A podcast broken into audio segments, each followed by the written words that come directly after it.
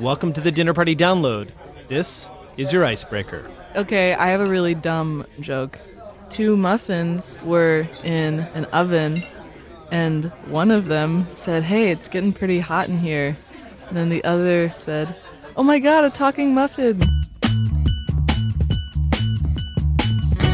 I'm Brendan Francis Newnam. I'm Rico Gagliano, and from APM American Public Media, this is the Dinner Party Download culture, food, and humor to fuel your party conversations. You just got a joke from Virginia folk singer Lucy Dacus. Yeah. That'll break the ice. Matador Records just re released her debut album called No Burden. Later on, we're going to speak with actor Rebecca Hall about Shakespeare, Bjork, and her new film, Christine. Also coming up, musician Tom Krell, aka How to Dress Well, with a party playlist, novelist Jade Chang with the story of an immigrant who wants to emigrate, and actor Jane Lynch tells us about the alter ego she brings to therapy. But first, small talk.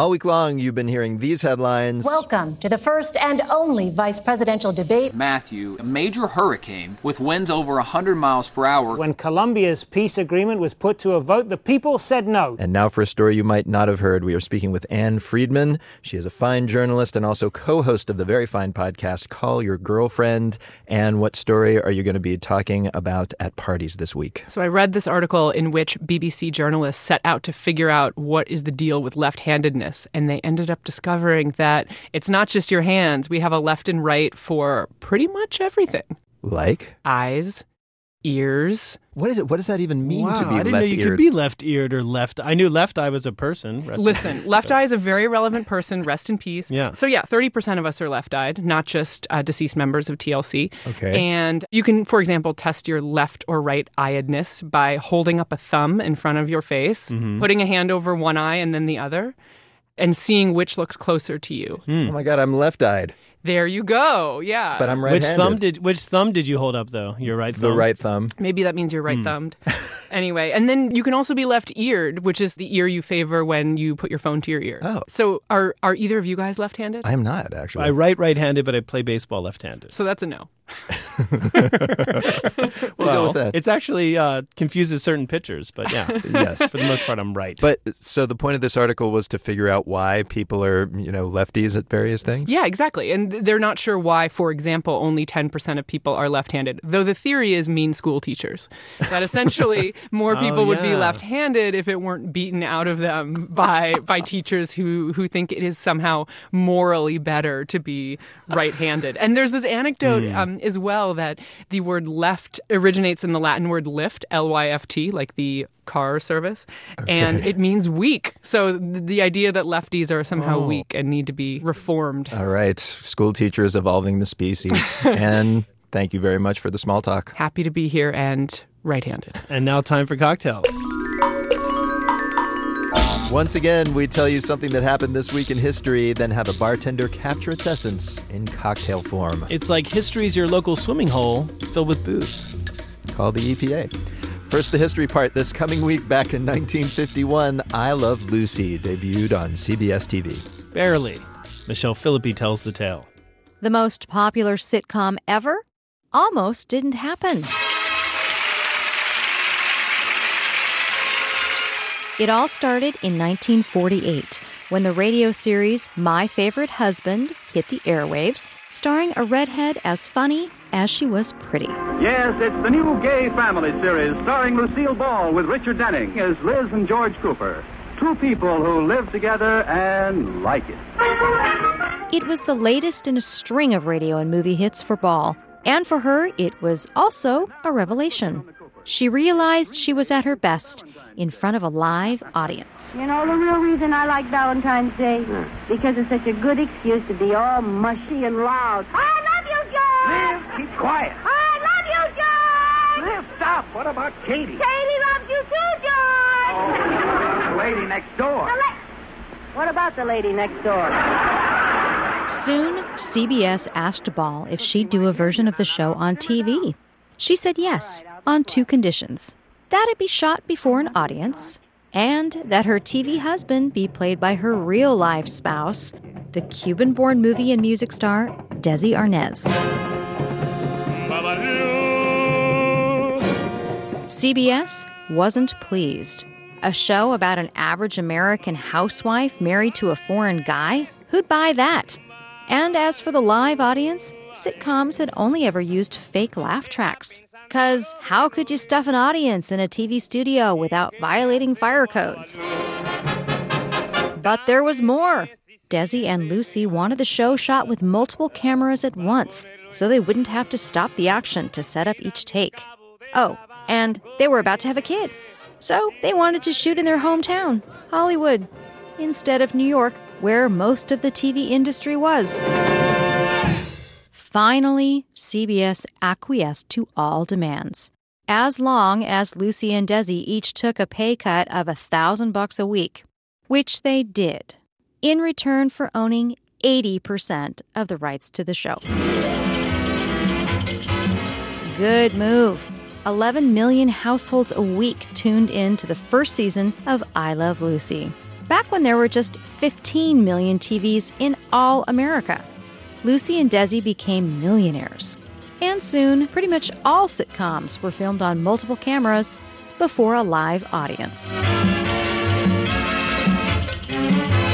So that was the history. Now for the drink to go along with it. I am joined on the phone by Justin Roberts. He is a bar manager at La Descarga, a Cuban speakeasy in Hollywood, California.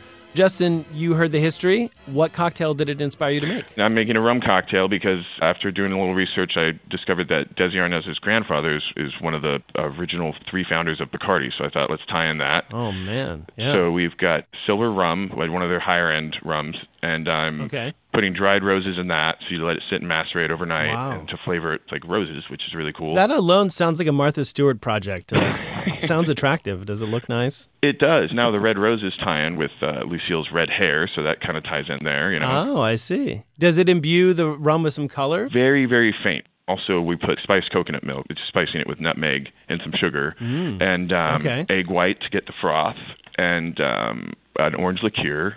There's also fresh lemon juice, of course, got to be fresh squeezed. Okay.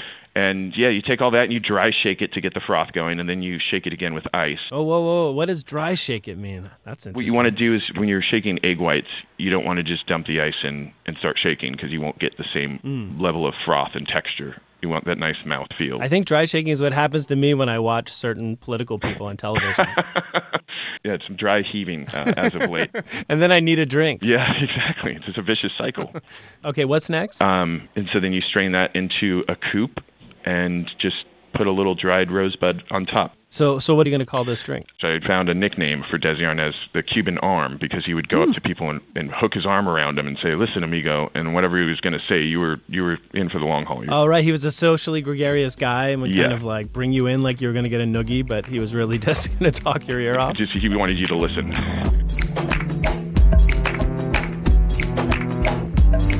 Justin Roberts, bar manager at La Descarga in Hollywood, California. Enrico, I had no idea till I heard that that Desi and Lucy pioneered the live studio audience concept we use. I know it's a little harder to fit the audience here into our studio, but they love it. Am I right, audience? what? Sorry, guys. Give me a sec. The laugh track machine busted. What? Fix it. Guys, shut up. Uh, it's nap time for our audience, but our cocktail recipes should perk you right up. Mhm. You'll find them at dinnerpartydownload.org. Oh, they're awake. Hey. Hello. Hmm. Live radio is unpredictable.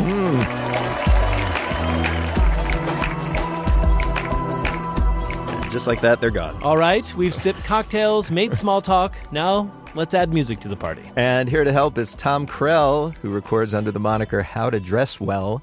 The Chicago native and PhD candidate in philosophy, by the way, first turned heads in 2010 with earnest bedroom recordings. But on his fourth album called Care, he injects his heartfelt lyrics into dancey electropop. Here he is to introduce himself and some tunes that might help introduce you to someone new. Hey, this is Tom from How to Dress Well. The task of a great dinner party is to make it not seem like a dinner party, you know what I mean? Where you're like, oh, I guess I'm eating now. I guess I'm drinking now. Oh, I guess now it's one in the morning all of a sudden. And yeah, this is my dinner party soundtrack. Feels like I'm standing the. There's like a lot of songs from the 90s that we revisit now with some serious nostalgia and almost like guilty pleasure vibes. Like, get a load of that. But this song, it's genuinely fresh still. The first song you should play is I Love You Always Forever by Donna Lewis. Those days of warm rains come rushing back to me. The main instrumentation in the song is guitar palm mutes. Palm muting is a way of covering the strings so that you really only hear a melodic kind of plucking. So it's that.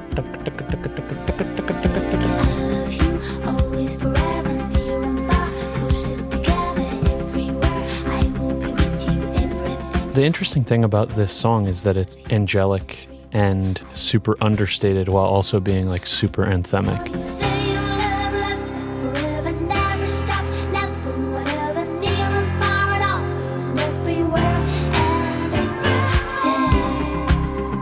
So I'm imagining this song kind of comes on once you look around and you see people stop just chatting to the two people they know. The moment of transition from the like nuclear friend family to the small civil society of the party.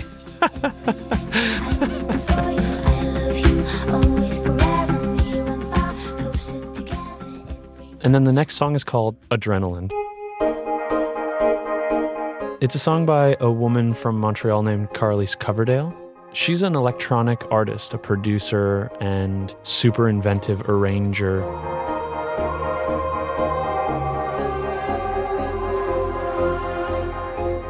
And a lot of times, an instrument you think you're hearing which sounds organic is digital, and an instrument you think you're hearing which is digital is actually organic treated piano or something very simple.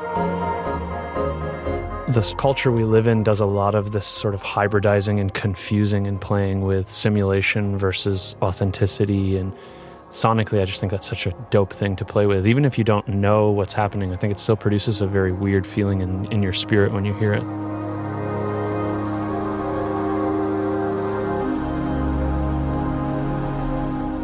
This is the part in the party where you actually realize you've been speaking to a robot the entire time. And you're kind of into them. And they're into you. the next song that I picked is Too Good by Drake featuring Rihanna. It's about not being able to connect with someone even though they're right in front of you. And last night, I think I lost my patience. Last night, I got high as the expectations. Last When Rihanna's voice comes in at the top of the second verse,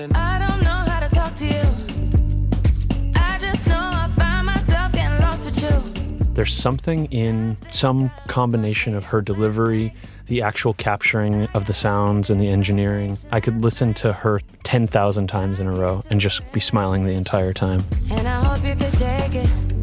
I hope you could take it all. I'm too good to you. I'm way too good to you. You take my love for granted.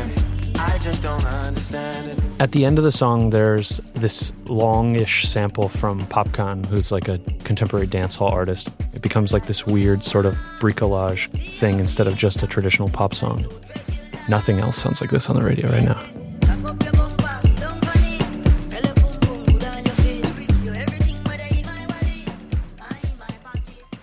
I would play my whole record at your your next dinner party. no, I'm kidding. No, I'm not kidding at all. But um, I think the most chill party vibe tune on my new record is actually called "What's Up." I wanna know your mouth. I wanna see things the way you see them. You told me trust your lust. Yet now I know what's up. It's kind of cheeky. Like that's kind of why I pick it to end the dinner party too. It's kind of flirty. if you don't go flirty at the end of the night, you're doing everyone a disservice.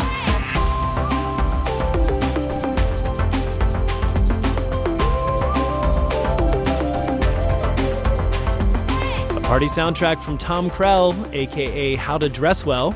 If Francis weren't my middle name, it would be that. His new album is called Care, and he's on tour now. All right. And uh, folks, if you want to see for yourselves just how natty we are, how about you join us at a real party we're throwing? We'll be taping our show live at the podcast festival called Now Hear This in Anaheim, California on Saturday, October 29th. Full details and a discount code for tickets can be found at our website. It's dinnerpartydownload.org. Stick around for Rebecca Hall, Jane Lynch, and more when the Dinner Party Download continues.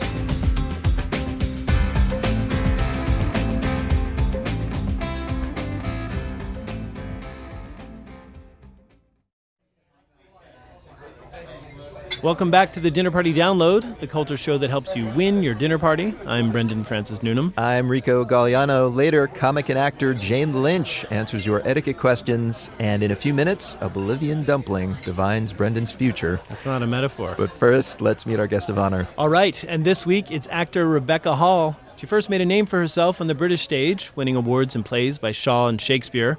Audiences worldwide saw her in the Christopher Nolan thriller The Prestige, and she earned a Golden Globe nomination playing Vicky in Woody Allen's Vicky Cristina Barcelona. Her latest role is generating more awards buzz. In the indie film Christine, she plays Christine Chubbuck, a real life local news reporter and host who in 1974 committed suicide during a live broadcast. The film portrays Christine as a decent and funny person, haunted by depression and struggling with TV news's focus on grim crime. When we met, Hall told me the film's screenwriter, Craig Shilowich, had personal reasons for exploring the story. He went through a sort of nearly 10 year extended period of severe depression. Mm-hmm. And he didn't know why it started and he didn't really know why it left him. it was the whole thing was baffling. So when he came across the Christine Chubbuck story late one night on the internet, he looked at it and he thought, wow, imagine if I had gone through what I'd gone through, but been a woman, and more than that, been a woman in the 70s, and Mm. more than that, had had my work, which was one of the things that got me out of it, taken away Mm. from me, would I have made it? Did you speak to him? Because it, it Yeah. is actually fascinating. The, watching you in this film, your posture is Mm. affected. Mm. Everything about it really feels like you've you've taken on this character. Did you speak to him about? I, I, I did peripherally. I didn't really need to. It was there in the script. Also, I don't think there's anyone under the sun that doesn't know people who have gone through things like this. I, d- I definitely have direct relationship and understanding of mental health issues with people in, who I've known. I mean, the truth is, Christine is someone who represents these things in the sense that we all know what it's like to get depressed. We all know what it's like to be stymied at work. We all know what it's like to feel unloved. It's really hard for us all to admit that if it were not for the fact of some arbitrary factors like mm-hmm. brain chemistry, gender, time and place, we might all be capable of tipping over the edge in some way. That's a horrifying thought, but it's an it's a thought that, you know, I, I had to think about. Did you? What about her surprised you? When, to whatever extent you looked into her life, what what surprised you? Oh, there were lots of facts that I, I mean, I, I grilled Craig about all of the stuff that he'd got from speaking to people, obviously. And I had 15 minutes of footage that I watched a lot. 15 minutes of her doing her news show where she's talking to someone about a zoning petition. It's quite dull, but I could glean quite a lot from that. Namely, Well, just listening to the her register of her voice, and there was. I, I know that I was watching it and sort of thinking, well, here's someone doing her job, but on some level, she knows that she is off, and Mm, she's mm. desperately, desperately trying to perform all day what she perceives to be normal. Mm, And mm. sometimes she's really good at it. You know, sometimes she excels at her work and she's brilliant and she's really good at pulling the wool over everyone's eyes. And other days she's really bad at acting and it jars and it's kind of terrible. And I thought, oh, there's a, there's a, qual- there's something in that sort of duality. Actually, we, we have a clip that I think speaks to this. Uh, this is a scene from early in the film where Christine is overcome while she's interviewing a man for her morning public affairs show. Everybody wants to come here right now. People are coming here from Sorry, all can over. we just stop for a second, Jane? Jane, Yeah. stop. Can we? Uh, can you can you can you get Gail? I thought she was meant to get some fresh flowers. Oh, yeah, I told her to. It must have slipped her mind. It slipped her mind. Well, I can't think about anything else. Sorry. So you're gonna have to. Uh, someone get some fresh flowers. um, I'm sorry, sir. We're just gonna a little bit. I'm sorry.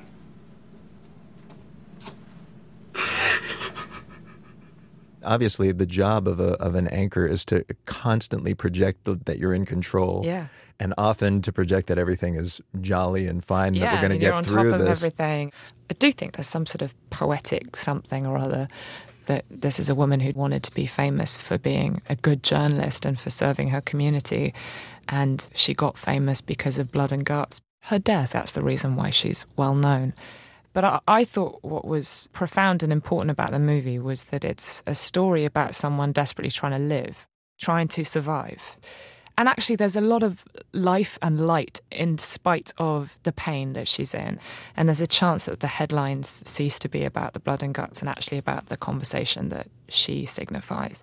Maybe that's a good sentiment uh, from which to pivot to, let's say, happier topics, which would Okay. be. I first saw you actually in uh, a Shakespeare production of As You Like It, directed by your dad, My Pe- father, yeah, Peter yeah. Hall, who was one of the founders of the Royal Shakespeare Company. It was indeed. Here, here is my question to you. I, Uh. for instance, grew up in a household that was really into classical music, and I, as a young man, I completely rejected classical music. Yeah. I was very into, you know, punk rock, the noisiest non-classical. yeah, yeah. I'm wondering if you had a similar rejection of Shakespeare. Of Shakespeare? Yeah, in theater. I don't know what the equivalent would be. Yeah, I don't know. It was kind of. I suppose that's why I really fell in love with film really young. Really? um, was because it wasn't it. but like I, I suppose my father is a kind of a, militant Shakespearean. I would call it. You know, like there is there is nothing greater than Shakespeare, and Shakespeare did everything, and therefore there's nothing else left for anyone to do. Yeah. And I, Cars invented by Shakespeare. yeah, a lot of people don't know that, but I, I, I think a lot of what he says is true. So at a certain point, it just feels juvenile to constantly be saying no, no, no. Yeah, it's yeah. like I, I, I actually agree with him on a lot of those things, and Oh, did yeah. from quite young. Well, maybe that then answers my next question, which was going to be, you know, how you dealt with what I imagine would be the difficulties of having your dad as your director. I always had a very good like relationship with my dad in terms around work.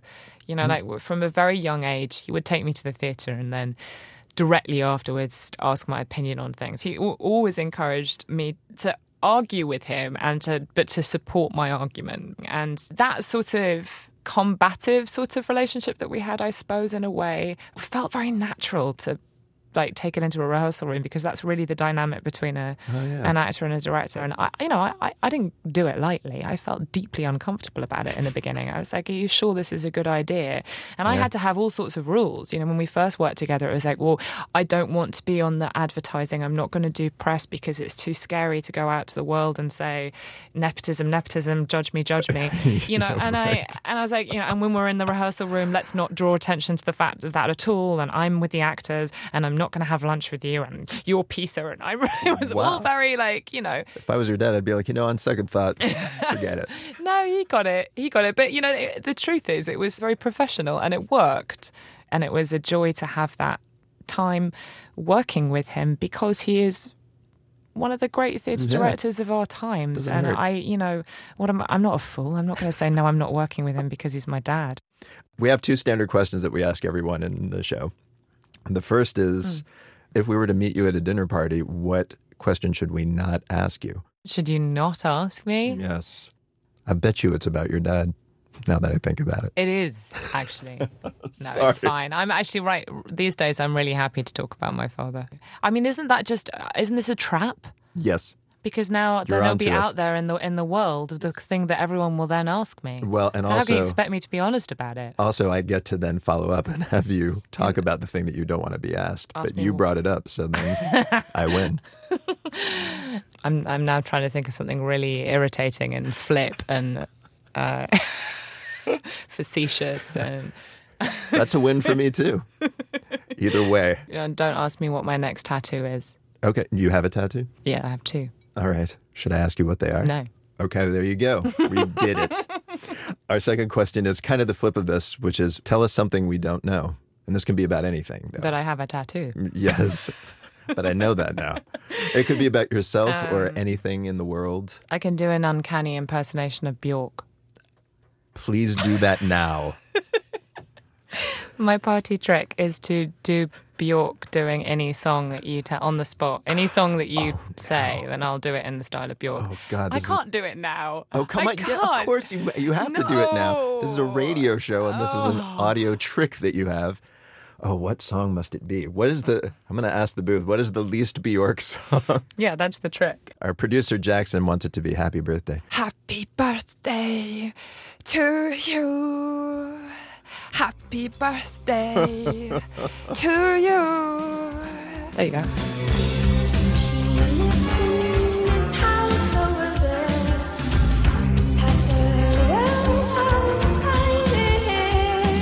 Rebecca Hall. She stars in the indie drama Christine. Rolls into theaters all this month. And Brendan, we of course forgot Bjork actually recorded a song called "Birthday." I was gonna say with her yeah. band, the Sugarcubes, which is what we're listening to right now. You should have gone with something like Motorhead or Megadeth or something. We blew it. It's It's a terrible. missed opportunity, friend.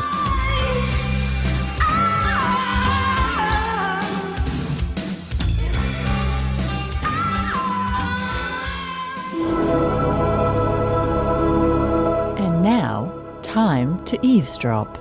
Jade Chang's novel The Wangs vs. the World appears on just about every list of the fall's most anticipated books.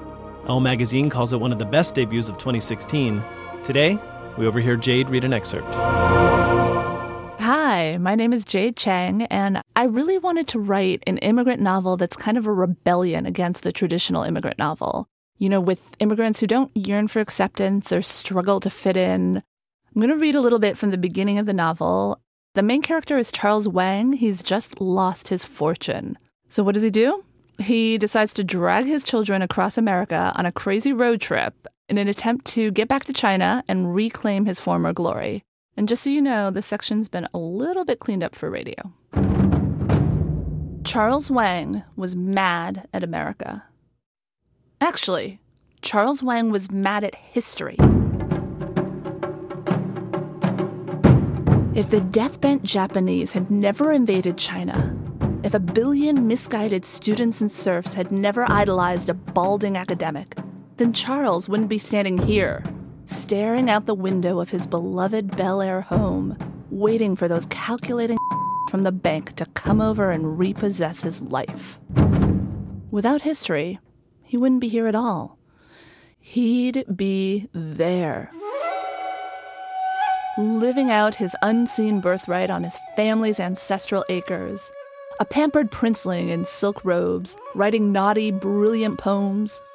Centuries of illustrious ancestors, scholars and statesmen and gentlemen farmers all, had bred him for teas unfurling in fresh spring water, for light-hearted games of chance played among true friends. Not for this. Not for him, bastardized Peking duck, eaten next to a table full of wannabe rappers and their short, chubby, colored contact wearing Filipino girlfriends at Mr. Chow. Not for him, white women who wore silver chopsticks in their hair and smiled at him for approval. Nothing, nothing in his long lineage had prepared him for the Western worship of the Dalai Lama and pop stars wearing jade prayer beads and everyone drinking damn boba chai. He shouldn't be here at all. Never should have set a single unbound foot on the New World. There was no arguing it. History had thrown the first punch at Charles Wang, and then America had laid him flat. America was the worst part of it, because America, that fickle lover, used to adore Charles Wang. She had given him this house, a beautiful Georgian estate. She'd given him his three children, infinitely lovable, even though they'd never learned to speak an unaccented word of Mandarin. She'd given him the cojones to turn his father's grim little factory that supplied urea to fertilizer manufacturers into a cosmetics empire. Yes, an empire of beauty built on fake pee. He never should have fallen for America. As soon as the happy clappy guitar playing Christian missionary who taught him English wrote Charles's last name and spelled it W A N G, he should have known. In any Chinese speaker's mouth, Wang was a family name to be proud of. It meant king, and it was pronounced with a languid, drawn out diphthong of an O sound. Not Wang, Wong. But one move to America, and he went from king to, well, you know. Now that he'd lost the estate in America, all Charles could think of was the land in China. And after a few fevered hours of searching the internet, he'd uncovered vague stories of local councils far from Communist Party circles, returning control to former owners, of descendants who, after years in re education camps, managed to move back into abandoned family houses that had been left to rot. He stored each hopeful tale away in a secret chamber of his heart, hoarding them as he formed a plan. He would make sure that his three children were safe, that his fearsome and beloved second wife was taken care of, that his family was all under one roof. And then, finally, Charles Wang was going to reclaim the land in China.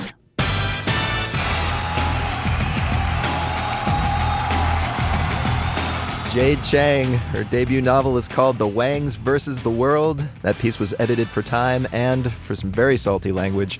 You'll have to read it to get the full flavor. Yes, speaking of, coming up, I sample a sweet and savory Bolivian dumpling that augurs badly for my romantic future. Oh, no. And we'll also hear from Glee star Jane Lynch, who tells us how to live our lives and how to arrive at a party. I always entered to Wagner's Ride of the Valkyries. Ride with us and Jane into Public Radio Valhalla when the dinner party download continues. The Splendid Table is all about the intersection of food and life conversation, recipes, and modern insights. If you love to eat, find The Splendid Table on iTunes or your favorite podcast app.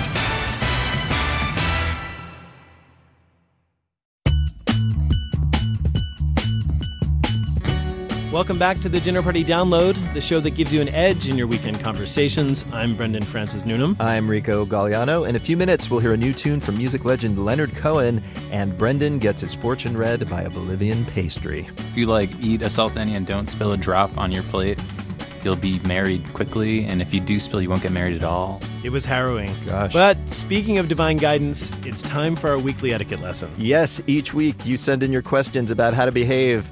And here to answer them this time around is actor Jane Lynch. Hello. Hello, Jane. Hello, Jane. Here's, Hey. here's a few things about your resume you may or may not have known. Ooh, please tell me. You are possibly best known for playing Sue Sylvester, the, Mach- Possibly. the Machiavellian cheerleading coach on the TV musical comedy Glee. Uh, that role earned you an Emmy and a Golden Globe. Yes, it did indeed. You've also stolen scenes in The 40 Year Old Virgin, Talladega Nights, and many other comedies, including the improvised mockumentaries of filmmaker Christopher Guest. Mhm. The latest of those comes out this week on Netflix. It's called Mascots. It is about a bunch of folks who dress up in ridiculous costumes as sports team mascots and the lengths they go to to win the Gold Furry Award at the World Mascot Association Championships. Jane, thank you for joining us. No, thank you for having me, guys. Isn't that a little bit redundant that they dress up in ridiculous costumes as sports team mascots? Yeah. Like, are there non ridiculous costumes? Exa- There is no such thing as non-ridiculous. They're all ridiculous and they're all fun and they're, all, they're they all love what they do and take it very very seriously. You play Gabby, a kind mm-hmm. of legend of mascotting who mm-hmm. injured herself doing a split for an entire football game. Right. so so now Gabby's a competition judge. Right, she's now sitting in judgment. How much of this movie is actually based on the reality of mascot subculture? Do you know? Well, I, it's very close to it. And if you go on YouTube, you'll see that every year they indeed have a competition. All the mascots do routines as their character, and then they give them uh, awards a gold, uh, silver, and a bronze. Amazing. And um, it's nothing to be sneezed at. I mean, these guys they work really hard, and these these are really inventive little routines. Uh, but yes, they're they're quite devoted, and they're non-professional, which means, of course, they don't get paid. So uh, they're doing this really for the love of it. Your character, by the way, again, it's this kind of passive aggressive competition judge. Your character on Glee, an acerbic gym coach. Right. And 40 year old virgin, you're a tough, kind of sexually aggressive store manager. Mhm. Now you seem like a perfectly pleasant person. Why do you think these kind of roles started happening to you? Um, well, I'm I'm kind of fascinated with the evil that lurks uh, beneath the surface of everybody, and uh, uh, you know, mine is not that far. You don't have to dig too deep to find, to find the person in me who Oh, can be sarcastic and demeaning, and um, you know, I think because I'm able to harness this for acting that. I'm not the victim of it as I was I before. do you remember when that first came out? You're like, hey, I can really do this. Yes, I do. I, I, I was uh, in therapy and I was Hmm. complaining about something, and my therapist said, I want you to come up with a character. And I came up with this character called the Angry Woman. And I wore a neck brace and a very tight red wig. And I went into therapy and started to rant about things. And she was cracking up. I could barely get through without cracking up. And, you know, when you can laugh at yourself and you can laugh at those parts of yourself. You dressed up for therapy? That's I did. Amazing. I went in in a costume. I don't. Are you sure that was a licensed therapist? Yeah, exactly. You know, I'm not sure she was a licensed therapist, but she was genius, and I thought it was a great assignment. She was dressed up like a therapist. Yeah, it was actually There go. brilliant. She always kind of looked like a woodland sprite, as I recall. Wow, that is an amazing story. I really need to move to Los Right. Angeles and seek treatment. Oh, it is Uh, definitely indigenous to Los Angeles. You're not going to find a therapist like this in like New York. Did you All have you ever used that character in, in sketches or anything? Yes, yes, I did. I did a one-person show in 1998 called "Oh Sister, My Sister," and it opened with the angry lady, and I always entered to Wagner's um, uh, "Ride of the Valkyries." Wow. I opened with it. I had a monologue in the middle and a monologue at the end, and the monologues were exactly the same rant on a different holiday. Oh, I see. So she basically complains about the same thing all the time. I think my father wrote that. Um, I, I should, I should, I should check. Yeah, you may owe him royalties, Yeah. Jane. So, but so it sounds like you you tapped into your inner self to kind of find some of your uh, performance. Always, yeah. But you also have a grad degree in acting from Cornell. Yes. And uh, th- what's interesting is these guest films are mostly improvised. Right. And some people get the misimpression that that means you're just winging it. I wonder what techniques or training you draw upon as a jumping off point for improvising. It's not just winging it. What you do is we have a script that's a very mapped out story, a mapped out journey, and the characters are very well described by Chris. And then uh, we improvise all the dialogue. So we go away and take the thumbnail sketch he's given us for our character, and then we flesh it out. And we show up having done all of this work and all this preparation. Then you throw it all out. And you just you, you stay open and spontaneous because you've done all your work. You've done the hard part. So you do like a dry run where you kind of think about how you're going to do respond it at, to a ho- yeah, situation. at home. I'll uh, like improvise this character in the mirror, and Oh, then yeah. I'll and I'll write things that that- that seem important to me, like why she is the way she is, uh, what she's trying to hide, what how good she is at hiding it, and that's the stuff I love to do. I don't know if I'd like that as an actor. I mean, what? uh, Why do you have to go back and write Christopher Guest movie? Like, you know? Do you get extra pay for that? That's so funny. No, in fact, we get paid a lot less. Wow. but it's the joy. It's so, it's so much fun. Oh, sure. They sell you on the joy. They pay us on the joy. Well, we're not going to pay you a lot of money, but we're going to pay you in joy. There you go. Yeah. All right. So you play a judge in this film. Are you ready to adjudicate our listeners' problems? Yes. Oh, you betcha. I'm ready to dive in. Excellent. The first one comes from Danny in Brooklyn, New York. Mm-hmm. And Danny writes Every time my family sings happy birthday at gatherings, my aunt treats it like it's an audition for The Voice. she does these full on Mariah Carey style vocal runs that draw out the song, and she completely overshadows everyone else. Oh, no. She's not a terrible singer. I'd call her karaoke good, but the secondhand embarrassment we feel at restaurants is real, and it delays us from eating the cake. How do I let her know without hurting her feelings? No, you'll hurt her feelings. You just can't. It's one of those Yeah. things that you really just got to let go. She's uh, wouldn't be doing it and making a fool out of herself. She's in some joy when when she's doing it. She's Yeah. loving it. So I think you just have to tolerate it. And if you're embarrassed, that look, that's where you, where you have to dig deep and go, why would I even be care about that? Well, because it's drawing attention if you're at a restaurant. Well, so what? And also the you, you know you could go further with that and say the attention should be on the birthday person. But you know what? When if a person really needs to shine that much, I let them have it. That's nice. I can also imagine if I'm Jane Lynch, I'm watching that and go, and I know where my next character is coming from. I know. I probably will steal it. So Okay, we'll look for it. It's yours. Here's something from Paige via Twitter, so we don't know where Paige is from. All right. Paige writes, What the heck am I supposed to say when someone comments on how tall I am. Yeah. You were also a somewhat tall woman. I'm a tall person who say that. It's just Paige. What you have to understand first of all is about them. It's really not not about you being tall. It's about how they feel next to you. They might be intimidated, Ah. but it's all about them. It's again, let it go. And there's no answer Yeah. to the question. They were to say, "Why are you so tall?" Just my mother was. Genetics, it's called. Vitamin D milk. I guess. there you go. I will say though, Paige is a woman, and I think Mhm. there there might be a gender implication I, here. I, I do too, especially if it's a guy who comes up to you and it's it's about him feeling short. Do you find yourself having to like make dudes feel better about that? Yeah, I do. I always put my arm around him and say, "Don't be intimidated by my height." No, no. I thought you should pat them on the head. Be like, Yeah, or- oh, yes. don't worry about it. and, or say, and you have a very straight part. That's right, Paige. Th- there's your advice. This next question comes from Margaret in Durham, North Carolina. Yeah. Margaret writes, I'm having my boyfriend's family over for dinner at my house for the first time. They're conservative evangelicals. My boyfriend and I are not. I have a large early 20th century photograph on my dining room wall of a tasteful female nude. Aha. Mm-hmm. What, if anything, should I do with this photograph? My instinct is to take it down. My boyfriend says leave it up. Advice. Yeah, I think um, you know, the instinct to take it down. I completely understand it, but um, I would leave it up. It's your house. Hmm. It, you Mm-hmm. consider it art, and um, you know, they might be just delightful people who have no problem with a beautiful nude. Yeah, that's the other thing. Just because Yeah. they're evangelicals doesn't mean they can't appreciate art. Right, and once you start doing that, especially in the beginning, you'll start tempering other things. This is a slippery slope. You take this Mhm. down, then there's going to be no more hev- heavy metal caroling. There's going to be no drugs after dinner. Like, where does it stop? exactly. Where do you stop? Where do you draw the line, people? You can't praise Satan anymore. It's Mhm. nuts. Yeah.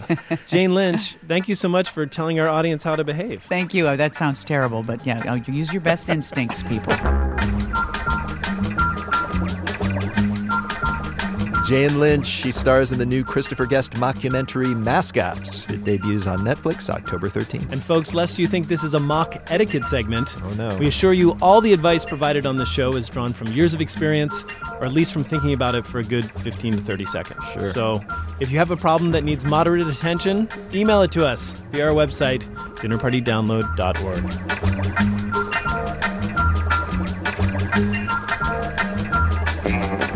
And now the main course, the part of the show where we talk about food. So, Rico, imagine a dumpling with crunchy, flaky skin like a pie crust, mm-hmm. with a spicy, gooey filling like a stew.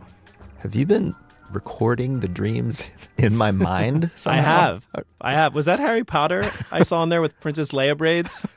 We should talk about that. Anyway, what I described exists in reality. It's called a salteña. It's a Mm. Bolivian delicacy that was hard to come by in New York until three brothers of Bolivian descent started selling them. Okay. Alex, David, and Patrick Oropeza now have a place near Columbus Circle called Bolivian Llama Party. Oh, nice. Yes, our type of people.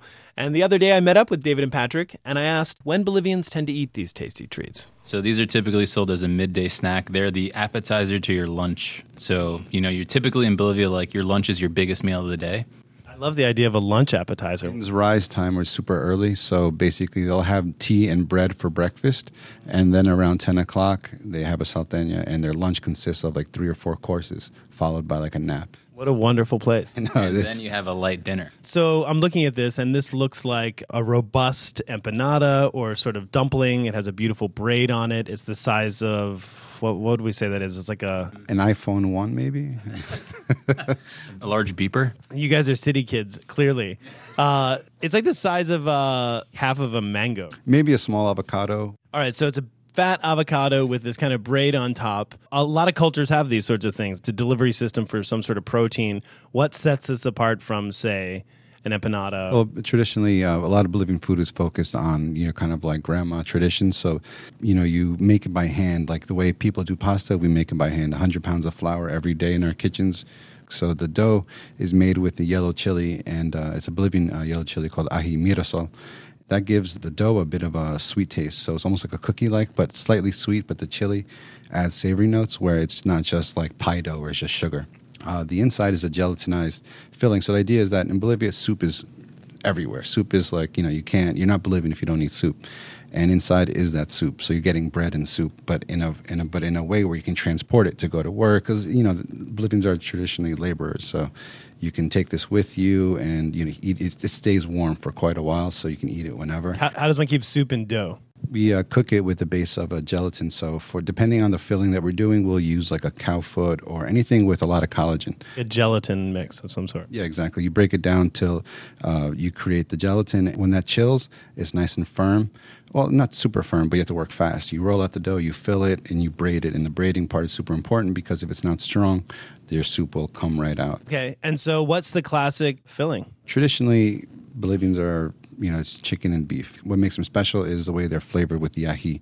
And so, did you grow up eating these at home? Yeah, I mean, all the time. It was, uh, we didn't eat them enough because it's very hard to find. There was only like one or two spots. This isn't something a home cook would make because it's so labor intensive. If your mother really loves you, then she will spend the four days making this because you got to spend a day making the dough, another day making the filling, then rolling them, and then baking them. So, got to have a lot of brownie points with your mom if she's going to make these for you. So, is the takeaway that your mother doesn't love you?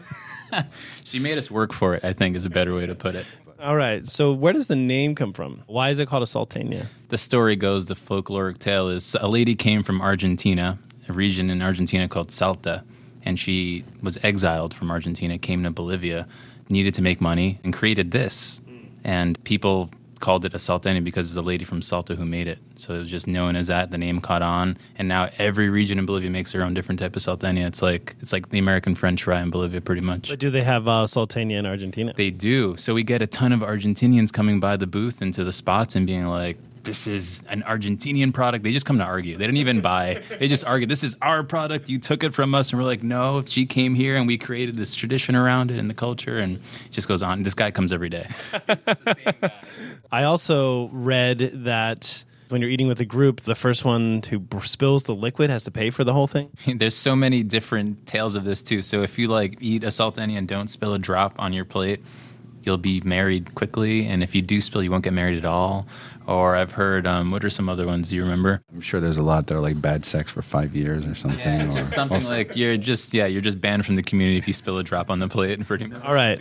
Well, my destiny awaits in this bite here, so let's let's move towards it. Uh, this one right here is our brisket salteña that kind of represents everyone's craze for smoked brisket in New York. So this is like salteñas in New York.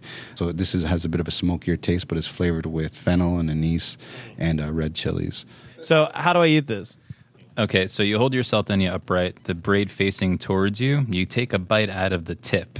Okay, so you just take a little bite out of there.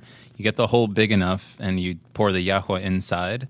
Yaqua. It's like an herbal salsa, kind of. Yeah, so basically, this is the hot sauce, the salsa of Bolivia. Everyone's got it on their table. It's kind of like um, It's like Bolivia sriracha, pretty much. So we're gonna pour this in on in the top of it. Inside, yeah. Once you have the little hole in there, you pour the salsa inside, and you have two ways to go about it from there. You can take a spoon if you want to be delicate and make sure you don't get anything on yourself, or you can just really go in, slurp, suck, and get the juice out, and then keep eating. All right, I'm gonna go for the second way, obviously, because that seems like the tougher way to do it. So, can you record me while I do this? Okay. Mm. All right, so I'm gonna put a little bit of this in, and then just go for it. Is it gonna splatter all over me or no? Okay. That was an ambitious bite he took. It was, it was almost almost half the salteña. I've seen it happen before that someone's taken that kind of bite and then s- s- sauce just squirts all over themselves and hit somebody. It didn't squirt. So, is that just because I have really good eating skills? Beginner's luck. Does this mean I'm not gonna get married? yeah, I think uh, no. Well, you haven't. Oh wait, there's a drop right there. I think I think that's it. It's starting. It's starting. Wait, what does that mean again? Bachelorhood for life, which isn't that bad in New York City. I feel like so. That's all right. I hope my mom isn't listening to this. Alex and Patrick Oropeza, two of the three brothers behind Bolivian Llama Party, Yes. a Bolivian food spot in New York's Turnstyle Food Court. By the way, October 16th is the Bolivian Day Parade in Queens, and the guys are having an actual party, so head to dinnerpartydownload.org for details. And folks, that's the dinner party download for this week. Our senior producer is Jackson Musker. Christina Lopez is our associate digital producer. Jake Gorski engineered. And today we bid adieu to our associate producer, Nina Potok. Sigh. Sigh. Nina helped keep the DPD running like a well oiled margarita machine. That's true. We are sad she is leaving, but wish her luck in her new audio adventures. Goodbye, Nina. Alas. Uh, but now, before we leave Nina and you, it's time for One for the Road, a song to spin on your way to or returning from this week's dinner parties. Leonard Cohen. Yes, that Leonard Cohen has a new album out in a couple of weeks. It's called You Want It Darker. And here's the appropriately dark title track. Bon appetit. If you are the dealer, I'm out of the game. If you are the healer, means I'm broken and lame. If thine is the glory, then mine must be the shame. You want it darker. We kill the flame.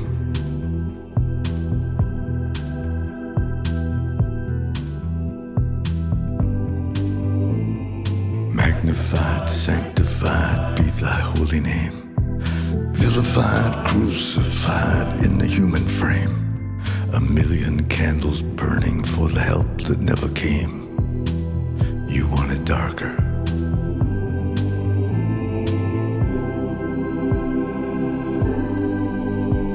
Hey, nay, nay, nay, nay. I'm ready, my lord.